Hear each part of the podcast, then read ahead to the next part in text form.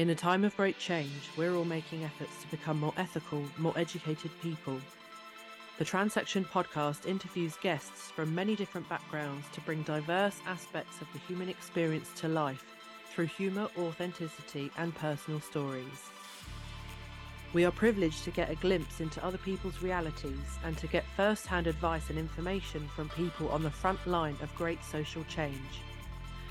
I'm Harris Eddie Hill, an out and proud trans non binary person, an inclusive mental health coach, and a best selling author, and this is the Transection Podcast.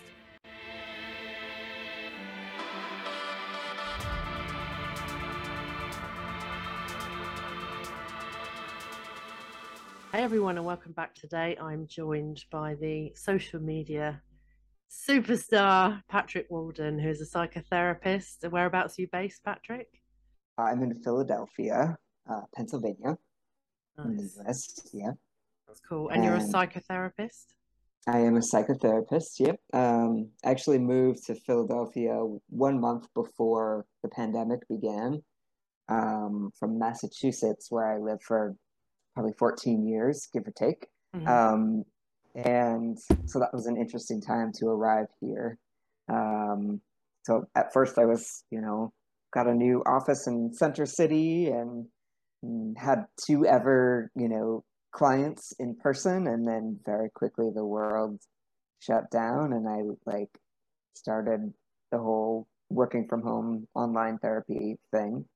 Um, luckily though, like I had already, a lot of my colleagues at the time were like, online therapy, how, what do we use? How do I do this? How does this even work? It, will this work as therapy? Will it be effective? Um, but I had luckily already been doing therapy with like um, trans folks, especially in rural or remote areas who weren't able to access um, just good therapeutic care. So I like knew what I was doing at that point, which was good. It was like the one thing I had in a, a new city and changing world. Um, and and also have been um, meeting with folks all over um, just for brief therapy, like trans, non-binary folks who are looking for letters for like surgery or hormones or things like that. So we just have a real brief therapeutic connection, really for the purpose of me writing the letter. So yeah, I'm in Philadelphia and now back in a physical office again, which is nice to, yeah, to have the delineation between home and work. Yeah. Do you prefer being in an office? I like having the option. You know, there are some days where I'm like, it's raining and I don't really want to walk 10 minutes down the street. Um, but yeah, it is nice to have a space, um, even if I'm just seeing all online remote folks, like where I can put on my pants and like, you know, be seen and see the world and, um, and also, uh, there's something nice and symbolic about shutting the door at the end of the day to help compartmentalize the work that I do. Yeah, and nice. be able to unwind. Yeah. Yeah, that's cool. So, did you only really get into so into the social media stuff because of the pandemic, or were you already quite big on social media? I um this is an accident. I never tried to have a big um, following on social media. Um, I made a Facebook page for myself before I could afford a website. And that's why it's there. Um, and I have no idea why or how I gathered a large, large following. I know some people tried to do that. Um, I think it may have to do with I did like some workshops at colleges, and I think maybe some people started to follow me and things like that. Um, but yeah, at this point, I've got a big following, and I'm not sure quite what to do with it. um, so there's no tips, no tips for anyone else who's trying to do the same thing. I think the tip would just be like I just post stuff when I feel like it, um, and I don't know if that will work for other people or not. But like when I'm moved by something, I'll post it, and sometimes that's six times in one day, and sometimes that's not for two weeks. You know, um, and we, you know, you mentioned, um, I'm happy to talk a little bit about some of the downfalls of being really seen. One thing is that I wasn't out to everyone in my life as trans. Um, and that included my in laws. Um, and that was the big one. And so, like, I, while many people might meet me and maybe assume that I'm trans, many people might meet me and not assume that I'm trans. Um, you know, I feel like these days a lot of people meet me and are like, maybe assume I'm a cis gay man or or whatever. You know, gender is a very interesting thing that mm. people like to project all over the place. But um yeah, so I didn't really have it out there because I wasn't ready to come out. Um, but then I did because I'm actually um, beginning a like child having process. Like my partner and I are beginning a fertility journey together. And I was like, you know, if it were up to me, like I would have come out to another cis person in the world who didn't have to know, but ultimately decided to come out to my in-laws because I don't want my kid to bear the burden of having to keep a secret for me. And um, wow. yeah, luckily I have a good supportive group of people who like trans men who have been, you know, transitioning for 10 plus years that I can access who were really supportive in that part of my decision making and ultimately were like, yeah, this is the first like gift you're giving your kid. Like, well done, you know? So then I was like, okay, fuck it. Like, I'm gonna, I'm gonna really, I don't know, come out, I guess, in this big way. Again, total accident that I have this following, but like, I noticed I was actively hiding parts of myself and then worrying what will it be like am i going to lose followers if i mm. come out as trans are people going to harass me or you know people can do all sorts of things um, and i don't even really remember what it was at this point but oh yes now i do someone left me a review on my facebook page um, because I must have posted something um, supporting trans youth or, or something of that nature. I don't remember what it was, but this person gave me a one star negative review on Facebook and told me I think that the language people use now like is like, oh, if you support trans youth, then you're a groomer, which is really terrible language. Um, I'm like a trauma survivor and someone who helps people um, in their trauma journeys, and that's just such a shitty thing to say. Mm. Um, anyway, so he was not recommending my services, and so I wrote back and said, "Well, I I don't think we've ever met. Um, how is it that you can, you know, like." not recommend my services and it, it, he said something else nasty and so I was like, okay, let's like put this to the test. So I put on my Facebook page like um, what had happened and what I was called exactly and why, and you know, maybe like show me some love and head on over to my review sec- section and like leave me a positive review. And his his thing must have been reported. It's not even there anymore. And I I ended that day. I mean, I really processed this all in one day. Like I ended that day writing this guy a note thanking him because really I had like 30 people write lovely things about me, some of whom I've actually met, some of whom I haven't. I've had, you know, that same day I had people reach out to me being like, yeah, that's shitty. I didn't know you were trans, but you were awesome to my kid and we love you and we still talk about you. And I had a great day. And so I just thanked him for that. And um, moved on with my life, and that's sort of where that's at. No, this is a tangent, but yes, I have a, a, social media following. it's a lot to manage. So uh-huh. you talked about your motivation for coming out being that you didn't want your, you know, future child to carry a burden of, you know, your secret, which in itself was quite deep. But also, there must be are there benefits for you personally now having come out and gone for it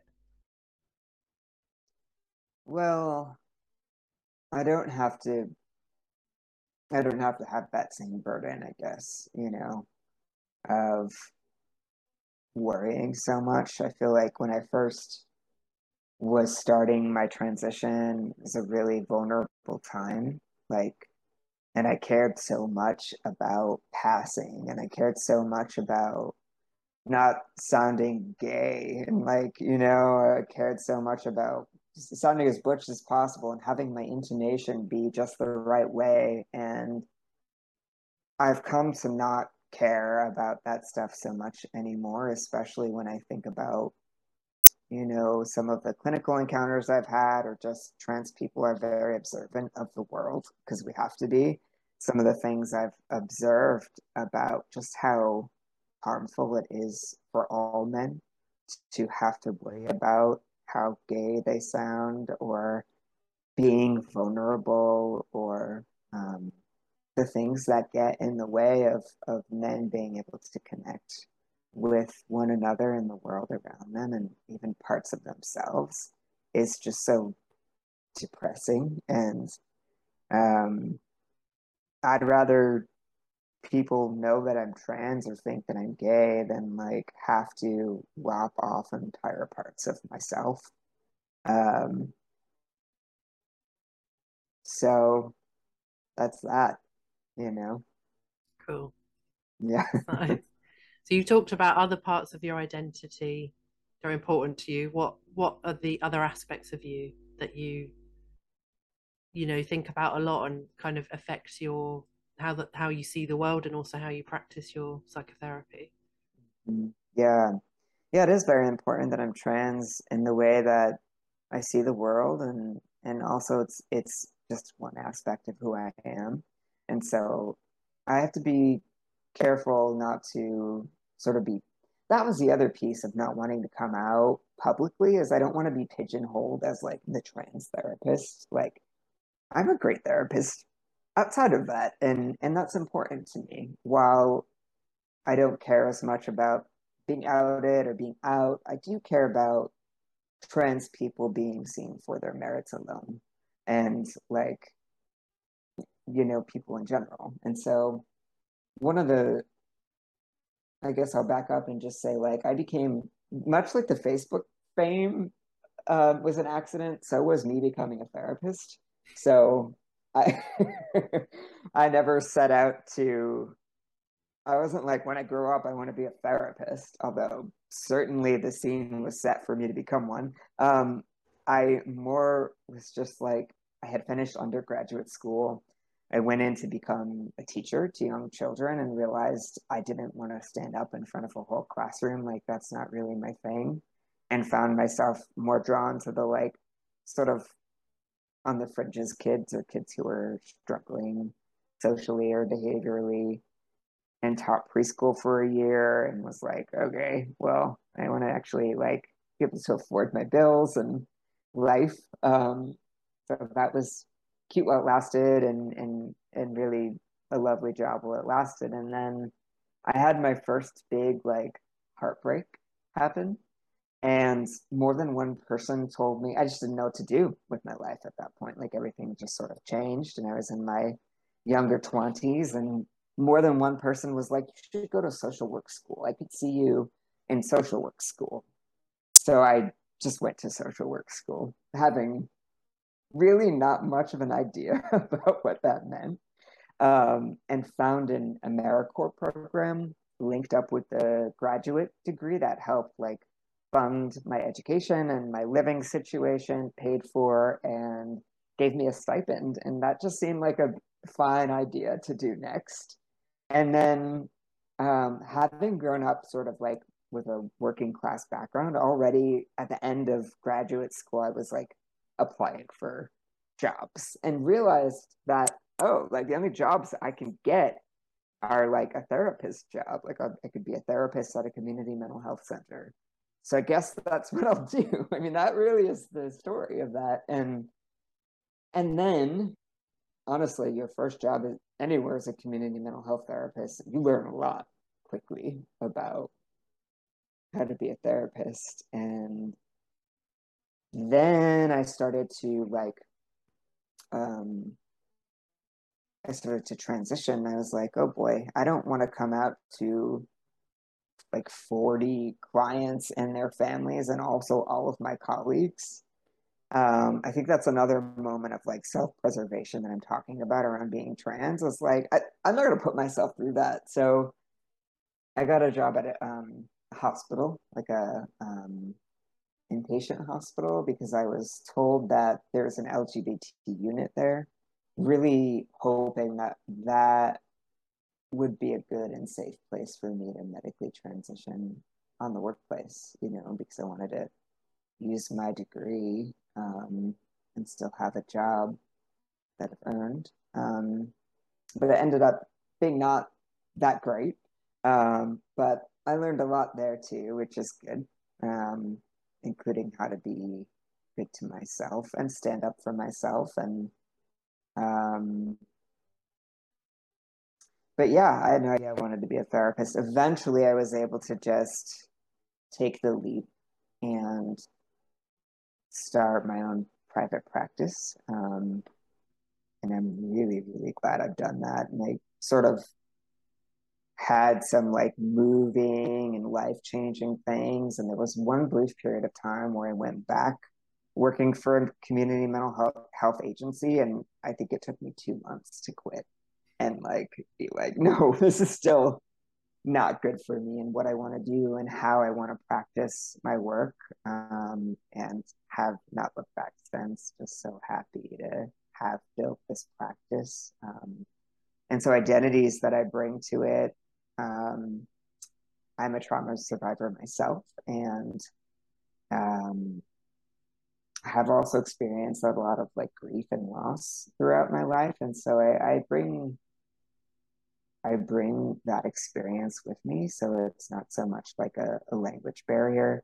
The same thing with like my queer identity. Um, and in terms of therapeutic orientations, like I I really do feel it, it sounds perhaps a bit corny, but my biggest therapeutic orientation is just like love. Like I figure out how to love each one of my clients. I feel like so many of us who experience neglect and abuse um, weren't taught the right messages about love. And so in turn don't know how to properly love ourselves. And so that's that's a big thing that i show my clients how to do how to love themselves how to be loved how to feel loved and take that into the real world um, hopefully change their lives for the better. But like on paper i'll call that a relational model, you know. Um, and also, I um, have been trained in EMDR, which is a really cool um, approach, and I see a lot of um, movement happen for folks.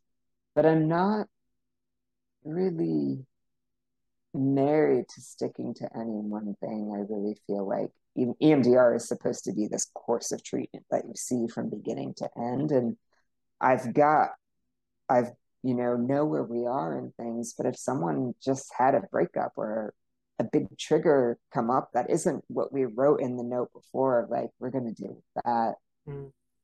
then and then get back to it. You know, it's really an individualized thing. Yeah, that's cool. Yeah. So, for yeah. those who don't know what EMDR is, do you want to describe it a little bit? Mm-hmm. Sure. Yeah. So it's um, stands for eye movement desensitization and reprocessing.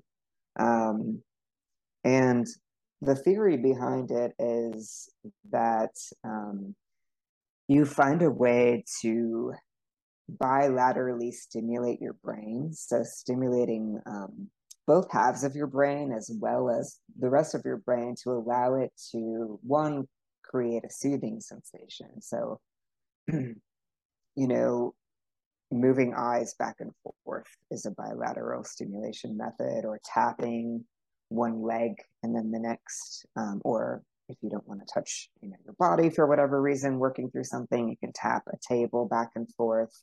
Um, bilateral stimulation is something we see happen happen as humans naturally in the world as a way of soothing. So um, a parent will rock a baby back and forth and the baby will be soothed, or we can read a book by moving our eyes back and forth and get really sleepy at night. And that's why, because it sort of creates this soothing sensation. And the idea is we're, you know, so we we come up with a list of targets. We identify a target. Um, we light up the target um, by way of sort of using our senses and our memory. Like if we are talking about a really scary car crash that happened that makes someone really tense up and, you know, sort of get anxious when they're in cars now. Um, the idea is that the past is superimposing itself onto the present. And what we want to do through EMDR is properly process the past. So that is not showing up in the present anymore and it's properly processed back in our long-term memory versus popping around in our short-term memory ready to just kind of go off at any time.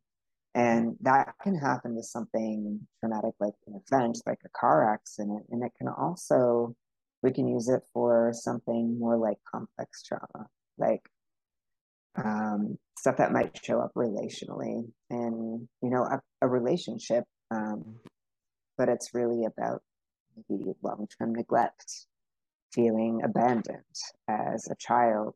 So we can have a specific event that we light up or we can have sort of this feeling that we can light up um, and what we're sort of lighting up ultimately is a neural network in someone's brain so associations that we have. Um, and through the process of EMDR, um, my client has basically one foot in the present here with me, as well as one foot in their past as they work through this traumatic event or memory, um, as well as they're doing the soothing sensation. And so that allows people to to go to these difficult places, but also um, the EMDR allows all of the parts of the brain to sort of chat with one another. So short term to long term memory, as well as the hippocampus, which is the t- part of our brain that allows the communication to happen. Um, so that's kind of there's no really short way of describing EMDR, but it's really a, a really helpful, useful approach for trauma. Yeah, that's cool. I'm also a trauma survivor and have talked about the process that I've gone through for my own healing and uh, super passionate about it. And EMDR is one of the things I haven't tried. So, I mean, I don't know. At the moment, I feel like I've got nothing left to work on, but I'm sure something will pop up later and I'll be like, oh, I'll try some EMDR. yeah. And the, the cool thing about it is it's, I think, just a less cruel way of treating trauma than like exposure therapy or tell me every single detail of that terrible thing that you already went through like i just don't see that as so helpful or necessary when we have i don't even need to know what someone's processing for it to be effective yeah, a hundred percent.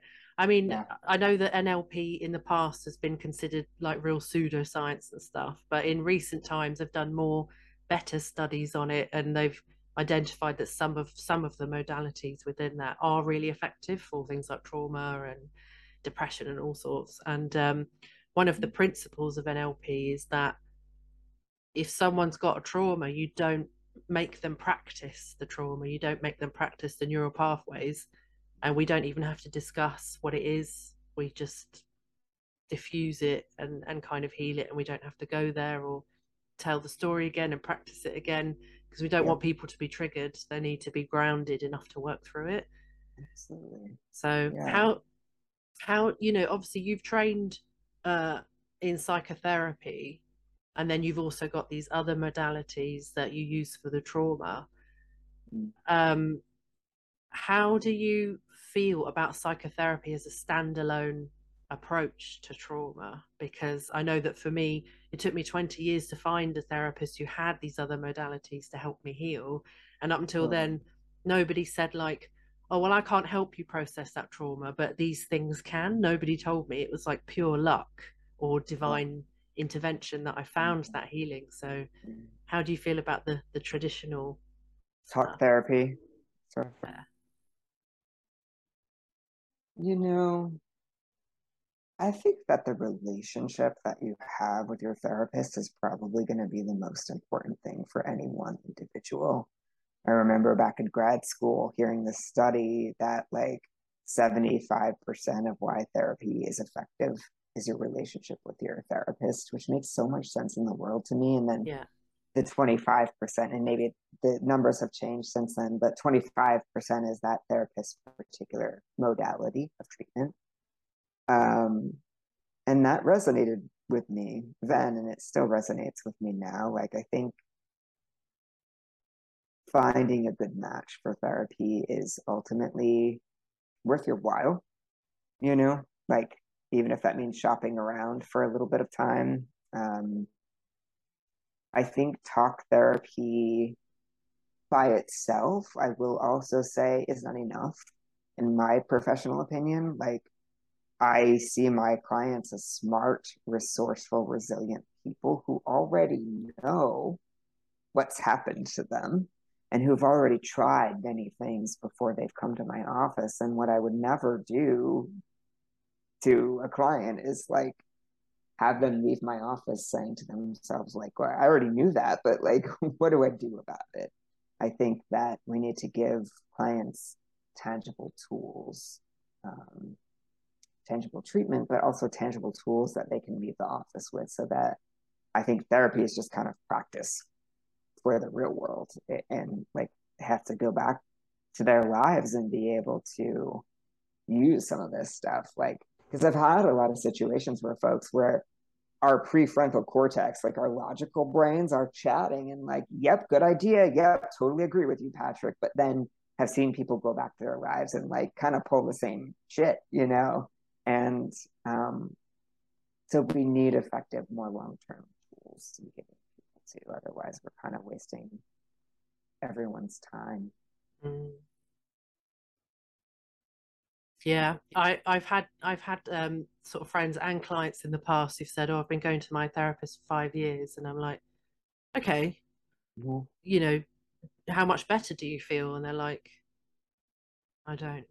Yeah, totally. like, exactly. You know, and then when I say, you know, like I had really successful uh, treatment for PTSD. I lived with this PTSD for like 20 years. Mm-hmm. Um, you know, it was around being a survivor of assault as a kid, and um, that trauma was processed in two sessions. So when I mention, oh, I, you know, I, I, went through this, they go, oh, that must have taken a really long time. And I was like, yeah. no, it was really yeah. fast. It took two yeah. hours. And they're like, what?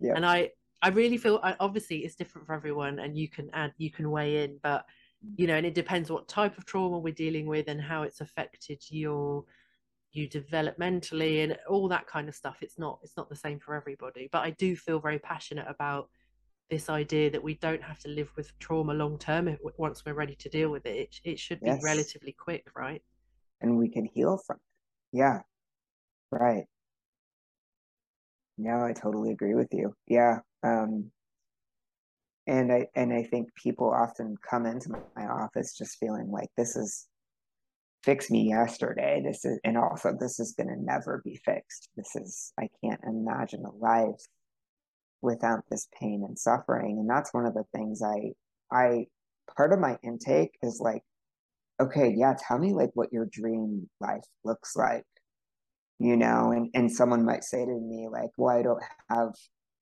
you know, I'm not, I'm not awoken with nightmares every night from my trauma or like I can sleep through the night. And I'm like, no, that's not a dream life. Like, let's raise the bar here. Um, and the other thing is like, yeah, I want to see people get better. I don't, I want there to be, you know, come a day where someone says to me, like, it's been lovely, but I don't need to come see you anymore. Or I might bring that up, you know, too. Yeah. Mm.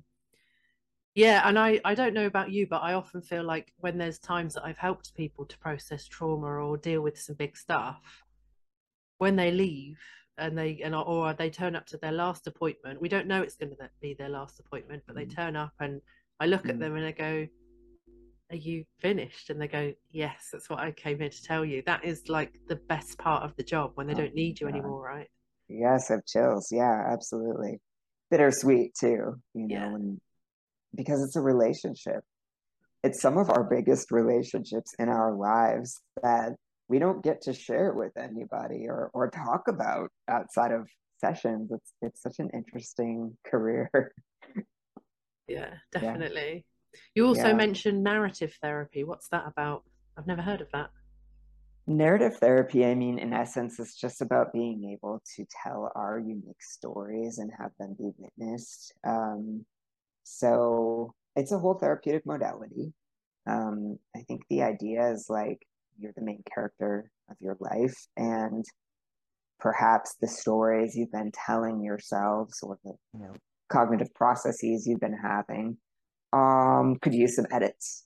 And um, one of my sort of like the thing on my card is like your story's not over yet, you know, and particularly as a trans person, you know, like eh, that's where this really comes into play with my practice. Like I definitely changed my story. I definitely, you know, changed the course of my destiny as I think we all have the power to do day in and day out in big and small ways. Um, and that's such a powerful thing. And often people get stuck in ruts and get stuck in cycles. And I can be someone who can bear witness to their story and also maybe allow them to see some alternative endings or next chapters. Um, and also I literally use writing with people. So one of the ways I do intakes or getting to know people is I will write a question on a piece of paper and hand it to them and put five minutes on a timer and just have them free write. And so an example of a get to know you question would be what am I struggling with or wanting to change? Who am I? What am I afraid of? And what's cool about using that technique with individual clients is like I've worked with a client before who was sexually abused by his father, and he just had a daughter, a baby girl. And his what am I afraid of answer was dad showing up at the front door. And how scary, how terrifying that felt. And that was really what he wrote about for five minutes. We worked together for eight months um, you know, developed trust and talked about this topic. And clients forget, you know, sometimes because I keep the notebook um, until the end. And so I write the date, I write the question. And so about eight months later, I wrote, What am I afraid of? Not knowing what he was going to write, I handed it back to him. And the answer had completely changed. Like his father didn't show up at all in the answer because he had processed that trauma. And I flipped back and showed him his own words, which is really powerful. It's not my assessment of what happened, you know, eight months ago. It's literally what you said. And there's no arguing with that, you know, and it's it's quite a powerful experience for people. Um, and the other thing that I do with narrative therapy is I have um, trans writing groups. So, and we do something similar. Actually, some of those questions I've used. What am I like? Like a, the first group together, maybe there's six of us, um, and I'm sort of just leading the group and and giving the prompts, and everybody is writing. And um, often I do these distant, um, so people show up on Zoom and get to see each other um, from all parts of the US and um, sometimes elsewhere. And it's just a sacred, a sacred healing space where we start with get to know you, who am I, you know, what am I struggling with? And then like trans is um, as a prompt or often I will create prompts from what's happening live in the group too and just sort of work with that we've written poems with each other's like work um, as one big compilation before like lines from different people's writing um, And one of my favorite prompts that I do with folks is have them write um, on each line how old they are. So the first line is zero, one,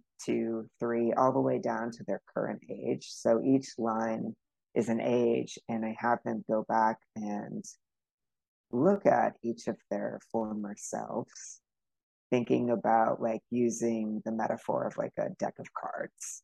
We are the deck of cards. We are also each individual card. And each individual card makes up who we are now. And we've also been different versions of ourselves. And so I'll use for that age, you know, prompt, um, I'll use prompts like trans is age five. You know, trans is age 13, age 21. And it's really fascinating to see what people write for that. And then I'll do the same thing, but I'll do love is.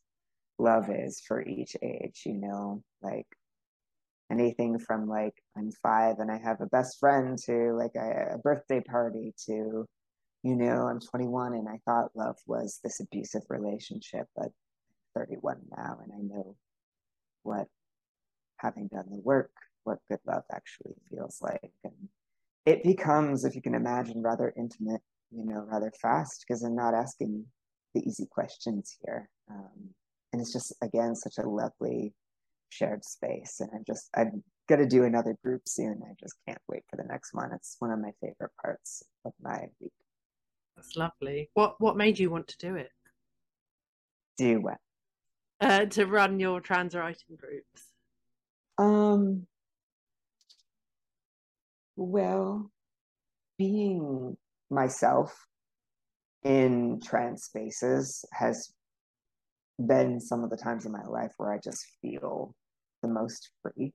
And you know, it's just been life changing moments like going to conferences or getting to be in certain groups. Um, it's just looking around at each other's faces and being able to put it all down for a minute and being able to kind of back to the, I guess, how I describe narrative therapy, like tell our stories and be witnessed. It's just something powerful about that. So when I learned about narrative therapy and I thought about maybe I would like to do some more group work outside of my community mental health stuff, I, I thought that this would be a really beautiful pairing.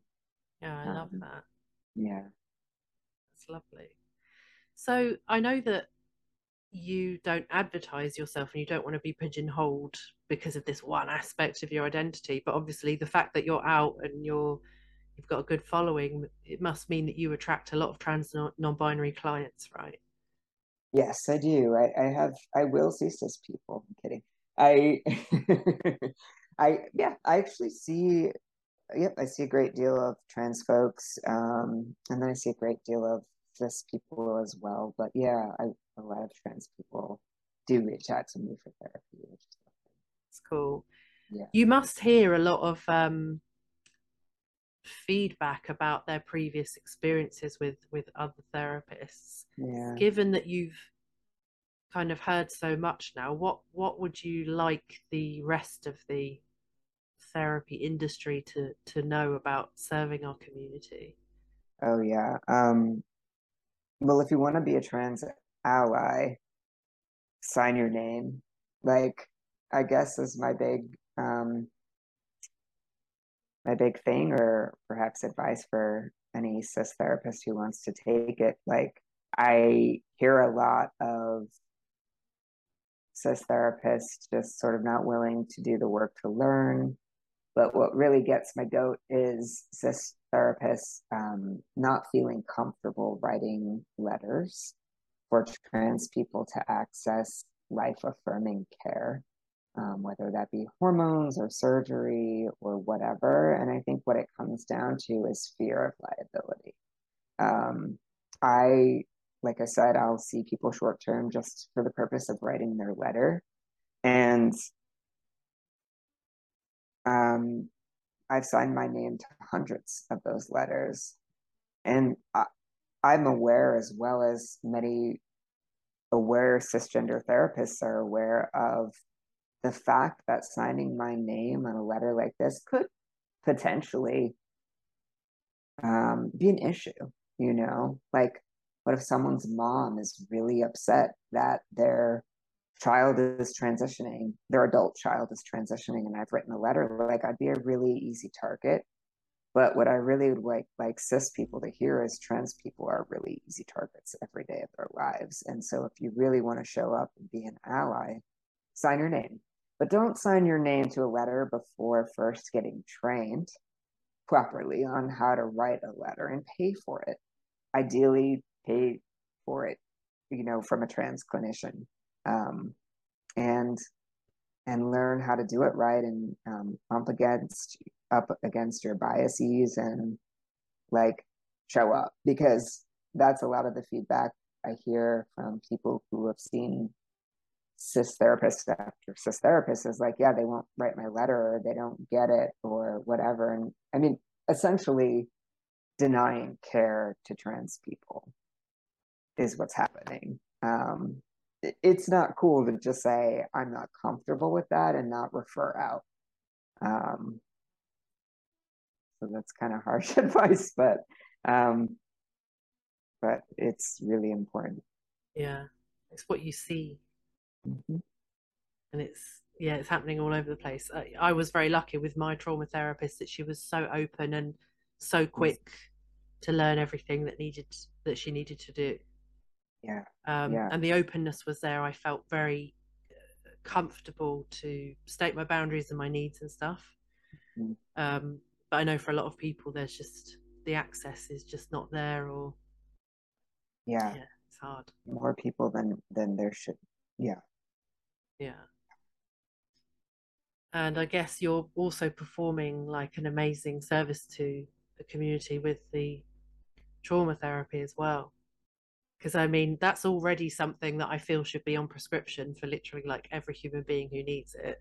Mm-hmm. Um, you know but i do think it's you know that that's difficult to access i think for a lot of people and then i think additionally accessing trauma therapy with an affirming person doubly difficult you know like i said it was kind of by accident but it's pretty cool to wake up and know that i'm doing exactly what i should be doing here in my life like i, I just feel that with all of my being and i feel really grateful to know that have that to be doing that yeah, I love that. Do you think that it takes someone to understand surviving trauma to be a good trauma therapist?